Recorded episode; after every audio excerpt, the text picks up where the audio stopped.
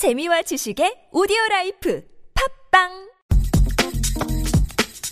우병우 전 청와대 민정수석이 세월호 수사팀에 압력을 행사했다는 의혹이 제기됐습니다. 이 민정비서관으로 일하던 이천십사 년 유월에 해경 상황실에 대한 압수수색을 하지 못하게 외압을 행사를 했고 승객구조를 방기한 책임자에 대한 처벌도 막으려 했다. 이런 의혹이 제기가 됐죠.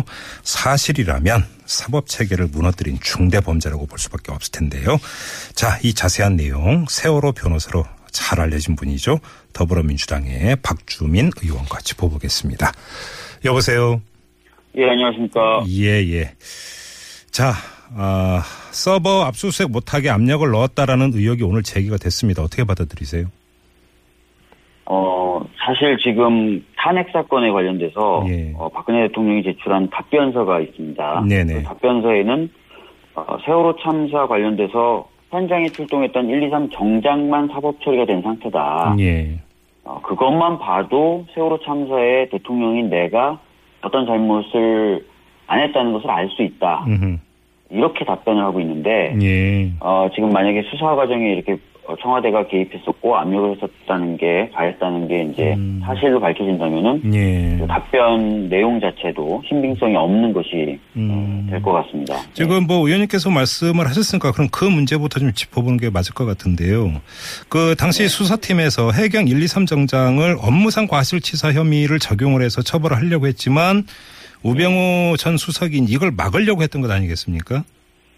예, 지금 뭐 애초에 보도는 황교안 당시 법무부 장관이 압력을 행사했다 뭐 예. 이렇게 얘기 나왔는데 예. 다시 이제 보도되는 내용을 보면은 음. 우병우 당시 민정비서관 예. 측에서 전화를 했다 이런 식으로 음. 보도가 되고 있습니다. 그러면 여기서 업무상 과실치사가 돼버린 이제 포괄적인 어떤 그 책임 범위에 박근혜 대통령도 들어갈 수 있, 있는 점을 우려해서 이걸 막으려고 했다 이렇게 해석을 해야 되는 걸까요? 어, 기본적으로 그 당시에 그렇게 이제 압력을 행사하려고 했었던 이유에 대해서 예. 어. 정부가 어, 뭔가를 잘못했다는 것을 인정하는 것 자체가 음. 아, 부담스럽다라는 얘기 예. 나오고 있습니다. 예. 그래요. 자 그리고 이제 문제는 이 그 해경 상황실 서버에 대한 압수수색을 가로막으려고 했던 그 이유인데요. 그 이유는 어떻게 그 분석을 하세요? 사실 해경 상황실에 비치되어 있는 전산 서버에는요. 예. 어, 세월호 참사 당일날 오전 아홉 시 십사 분부터 있었던 청와대와 해경 간의 통화 내용이라든지 예.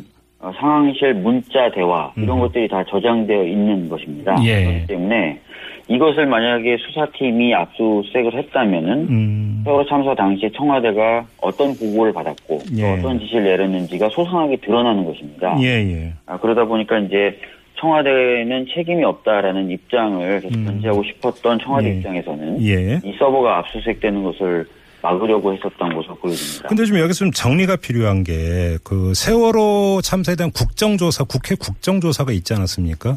예, 맞습니다. 그리고 이때 당시에 청와대와 해경 상황실 간의 통화 내용이 공개가 됐었잖아요. 그때 국정조사 예, 과정에서. 예, 예. 그러면 그, 그때 공개된 통화 내역이 바로 이 서버에 담겨있던 내용이라고 이렇게 그러니까 동일한 것으로 봐야 되는 거 맞죠? 예, 맞습니다. 예, 예. 음, 그러면 자, 그러면 국정조사에서 공개된 그 내용을 그러니까 토대로 해서는 어떻게 판단을 해야 되는 겁니까? 국정조사 때 공개되었던 내용만 가지고 본다면은, 예. 어, 그 당시에 지금 청와대는 뭐라고 해명하고 있냐면 그런 혼란이 있었던 것은 언론의 오보 때문이다라고 얘기하고 있는데요. 네네. 어, 국정조사 때 공개된 내용만 가지고 봐도 그 내용이 사실과 다르다는 걸 알 수 있습니다. 즉 음. 와이티엔이 사건 당일 오전 열한 시 삼 분에 학생들을 전원 구조했다라고 보도를 하는데 네네. 그 뒤에 사 분 정도 후에 청와대가 직접 해경에게 전화를 걸어서 네. 어, 통화를 하는 과정에서 전원 구조가 아니라는 것을 알게 되죠. 어, 그렇기 때문에 어, 언론의 오보 때문에 청와대가 우왕좌왕할 수밖에 없었다. 그래서 음. 모든 탓은 언론 탓이다라고 얘기했던 것이 예. 맞지 않게 되는 것입니다. 근데 예. 이제 서버 전체를 압수수색하게 되면은 어, 그런 내용뿐만 아니라 더 많은 내용들을 어, 검찰이 파악하게 되는 거고 경우에 따라서 더 많은 내용이 공개될 수밖에 없기 때문에 네. 아무래도 그런 것들을 막으려고 했던 것 아닌가 싶습니다. 자, 그럼 일단 두 갈래로 점검이 필요한데 그럼 이때 당시 서버에 담겼던 내용 가운데 아직도 네. 공개가 안 되고 있는 게 있을 수도 있다고 보세요? 어, 실제로 이 서버에 대해서 특수위가 네. 자료 제공 요청을 했었고 네. 어, 그래서 어, 근데 여러 가지 어떤 과정을 거쳐가지고 계속 차일피일 미뤄지다가 네. 어, 서버에 있는 내용을 이제 입수를 했었습니다. 네. 음. 어, 근데 이제 그 양이 방대하기 때문에 전체를 다 검증하지 못하고 네. 일부만 어, 검증을 좀 해보니까 네. 해경이나 이런 데서 공개했던 내용과는 좀 다른 내용들이 있었다라는 음. 것들이 이제 그 청문회 과정에서 좀 밝혀진 바가 있죠. 그렇죠. 예. 아무튼 근데 이제 국정조사 청문회 과정에서 해경 상황실과 청와대 간의 통화 내역이 공개가 됐음에도 불구하고 네. 그때 이제 그 청와대의 어떤 그 적절한 대응이라든지 뭐 의문의 일곱 시간이라든지 이런 것들을 밝혀낸 데는 사실은 역부족이고 한계가 많았던 자료로 이렇게 평가가 됐던 것 아니겠습니까? 네, 이게 압수수색 자체는 유월에 이루어집니다. 예. 그러니까 유월 달에 압수수색을 할 때 이제 우병우 수석이 막으려고 했었다는 것이라서 네. 어, 청문회가 있었던 때하고는 좀 음. 시기적으로 좀 안 맞는 부분이 있습니다. 바로 그건데요. 네. 그러니까 결과적으로 네. 놓고 보면 우병우 그 당시는 민정 비서관이었죠. 예예예. 예. 굳이 틀어막으려고 했, 뭐 이건 결과론적인 이야기가 될 수가 있겠지만, 그러니까 그 오버해서 굳이 틀어막으려고 했던 것 아니냐 이렇게도 볼 수 있는 것 아닙니까? 어떻게 뭐, 어떻게 봐야 될까요? 어.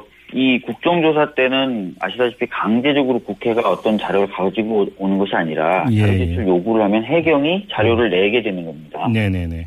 아, 그렇기 때문에 선별적 음. 그리고 일정 부분에 대해서만 자료를 제공해도 되는 것이죠. 예예. 그런데 검찰의 압수수색 같은 경우에는 전체를 아마 이미징하는 방식으로 가져가게 될 겁니다. 그렇죠.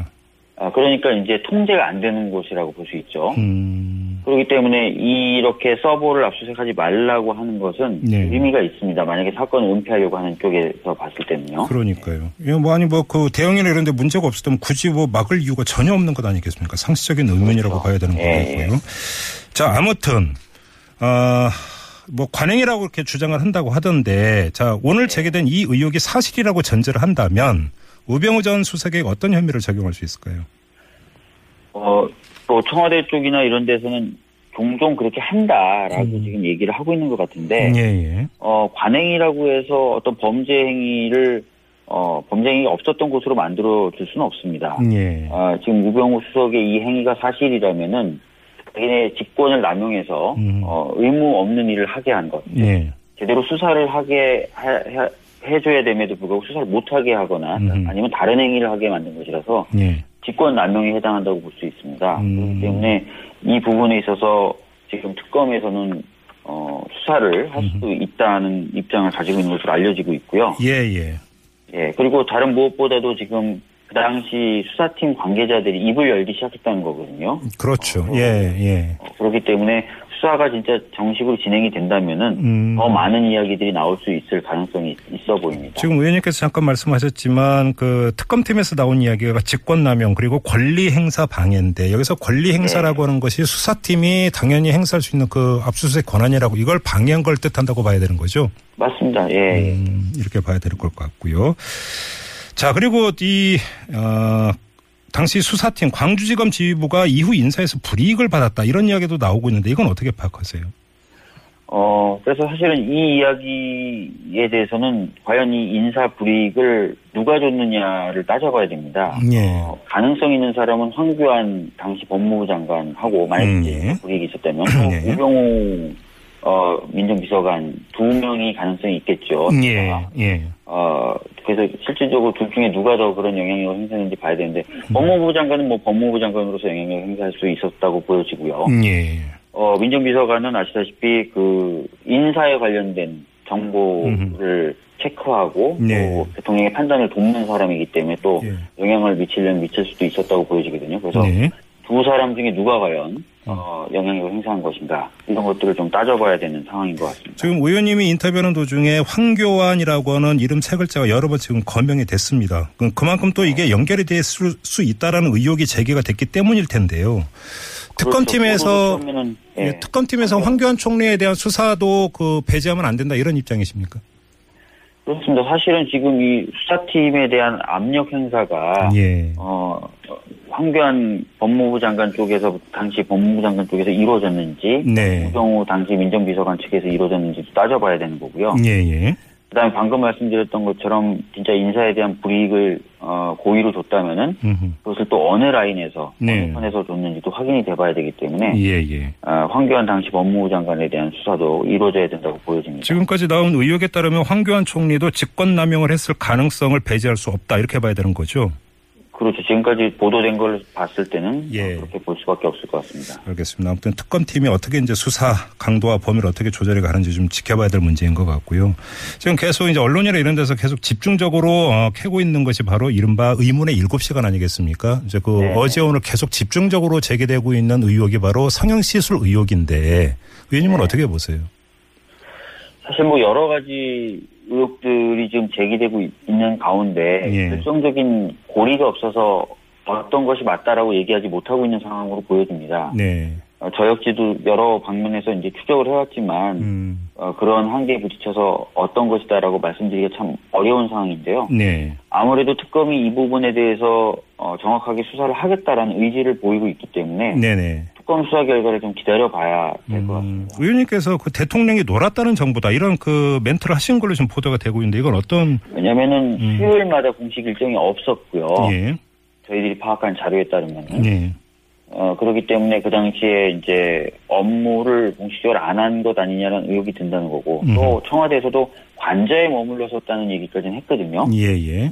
예, 그렇다는 것은 어, 정상적인 상태 음. 또는 통상적으로 봤을 때 어떤 업무를 안 한 것 아닌가 음. 이런 느낌이 든다는 어, 얘기입니다. 구체적으로 무엇을 했는가 이전에 그 해야 할 일을 하지 않았다라는 점이 더 중요하다. 바로 이 점을 제기를 하신 거죠. 그러니까. 그렇습니다. 왜냐하면은 지금 네. 어떻게 보면은 가장 중요한 거는 골든타임을 포함해서 어, 그다음에 그 후에 일곱 시간까지 한 열 시간 정도 거쳐서 청와대 또는 박근혜 대통령이 어, 긴급한 상황에 부합하는 적절한 네. 조치를 안 한 것은 맞는 것으로 보여지지 않습니까? 지금 청와대 해명, 해명을 토대로 보더라도. 예, 예. 아, 그 때문에 이것을, 이것을, 기정사실 또는 이것을 맞는 사실로 좀 정리하는 작업이 먼저 선행되는 것이 좀 필요할 것 같고요. 예. 근데 그다음에 박근혜 대통령이 그, 현재에 대한 답변서를 보면은 대응 잘했다는 거 아닙니까? 주장은. 그런데 사실 청와대 해명을 보더라도 열 시 반 이후에 거의 네 시간 가까운 시간에 동안 특정한 지시를 안 하지 않습니까? 예, 예, 예. 아, 그거 자체가 제가 봤을 때는 제대로 된 대응을 안 했다는 어, 증거인 것 같고요. 네네. 그래서 그런 부분에 대, 대해서 먼저 좀, 그, 좀 더 구체적으로 해나가는 작업이 좀 있어야 될 것 같고. 네. 아, 그렇게 지시를 안 하는 동안 그, 그럼 뭐 했냐에 대해서 지금 국민분들이 많은 관심을 가지고 계신데 그것도 물론, 어, 밝혀야 될 것 같습니다. 그런 작업도 또 진행해야 되겠죠. 음. 알겠습니다. 예. 마지막으로 좀 이 점을 여쭤볼게요. 이제 탄핵 전국 이전에 세월호 특조위의 예. 강제 활동 종료가 이제 상당한 논란이었고 그렇지만 정부는 밀어붙이지 않았습니까? 네. 근데 이제 그 뒤에 탄핵 전국이 이제 조성이 됐고 여기까지 왔는데 이 문제는 어떻게 정리가 돼야 된다고 보세요? 사실은 그 세월호 참사에 대한 진상규명의 핵심이 예. 꼭 세월호 그 일곱 시간에만 있는 건 아닌데 그것도 되게 물론이죠. 중요한 예, 거지만. 그렇죠. 예. 예. 어, 침몰 원인이라든지 음, 음. 또는 수사 과정에서의 외압, 수사 과정에서의 은폐, 뭐 언론의 가족 어, 가족분들에 대한 공격 예. 이런 부분들도 다 좀 진상규명이 대상이 돼야 될 부분들이거든요. 예, 예. 이렇게 전방위적인 진상규명을 하기 위해서는 음. 어, 세월호 특조위 같은 조사기구가 있어야 되는데 지금 강제로 예. 종료당해 있다는 것이죠. 예, 그래서 예. 어, 좀 더 권한이 있고 그다음에 독립적인 어, 성격을 좀 더 강하게 가진 음. 어, 특별조사위원회를 다시 한번 좀 만들 필요가 있지 않나라고 생각합니다. 특별법 개정 이런 걸 통해서 다시 활동을 재개할 수 있는 여지가 없을까요? 아, 그래서 지금 특별법 개정 또는 음. 새로운 특조위를 예. 만들기 위한 개정 음. 이 두 가지를 다 고민하고 있는 상태입니다. 예, 아, 예, 예, 알겠습니다. 좀 어떻게 할지 좀 저희도 함께 지켜보도록 하고요. 자, 오늘 말씀은 여기서 마무리하도록 하겠습니다. 고맙습니다, 의원님. 네, 감사합니다. 네, 지금까지 더불어민주당의 박주민 의원과 함께했고요.